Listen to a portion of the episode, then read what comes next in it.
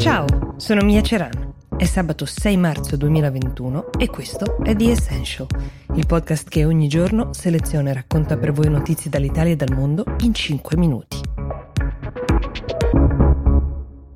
La prima notizia di oggi è epocale ed è quella che riguarda il viaggio di Papa Francesco in Iraq ed ora vi spiego anche perché. C'è intanto un tema simbolico, cioè le terre in cui si trova il Papa in questi giorni sono uh, le terre del patriarca di tutte e tre le principali religioni monoteiste. Sto parlando di Abramo, eppure nessun altro pontefice nella storia ci era mai stato, solo Papa Francesco al suo 33 viaggio all'estero ha trovato delle condizioni sufficientemente favorevoli per arrivarci. Sia chiaro, non è un viaggio semplice né un viaggio sicuro perché in Iraq piovono ancora attacchi missilistici da nord a sud, uh, l'ultimo di qualche giorno fa, ma Papa Francesco ha scelto di andare lo stesso e ora capiremo le ragioni che ce lo hanno portato. L'altro tema che genera preoccupazione è ovviamente quello del Covid, però qui la preoccupazione per il pontefice è relativa. Ricordiamo che lui è vaccinato e come lui tutti quelli che viaggiano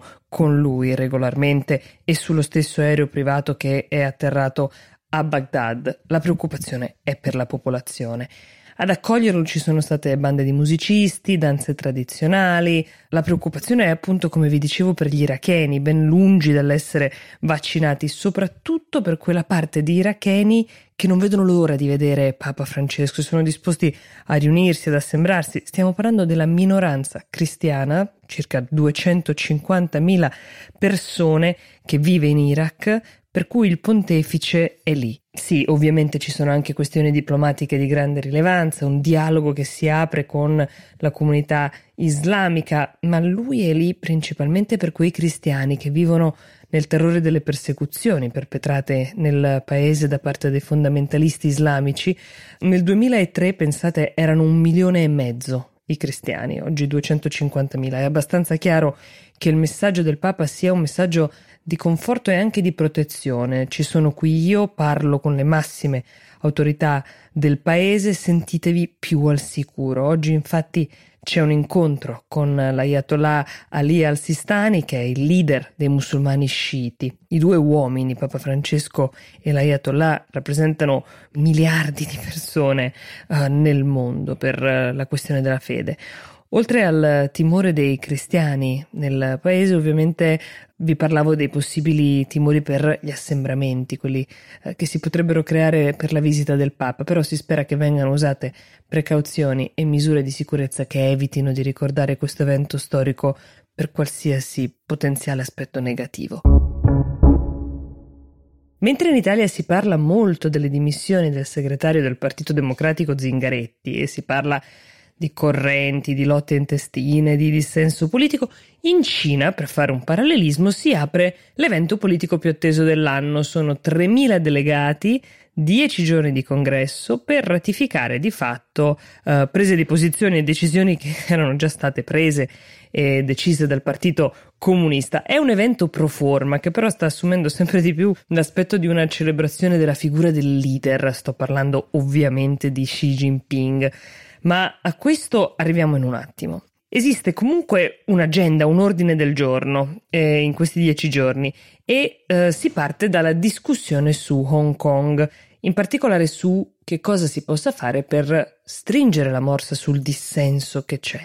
Ha aperto la discussione il premier cinese Li Ka-king, ha lanciato una sorta di ammonimento alla comunità internazionale e agli altri paesi per far capire che ogni ingerenza non è ben vista da Pechino. Ricordiamo che Hong Kong è una regione autonoma, fu colonia britannica, poi è passata di nuovo sotto l'influenza cinese nel 97, con la Cina che aveva garantito un sostanziale mantenimento dell'autonomia che invece negli anni si è molto molto ristretto. Da qui le proteste di cui vi parlo molto frequentemente in questo podcast. Il riferimento è piuttosto diretto ed è rivolto agli Stati Uniti e alla Gran Bretagna che, stando alla versione di Beijing stanno interferendo un po' troppo con una vicenda di cui la Cina intende prendersi cura autonomamente senza dover rispondere ad altri paesi, un atteggiamento peraltro che la Cina adotta su diversi temi, come sappiamo.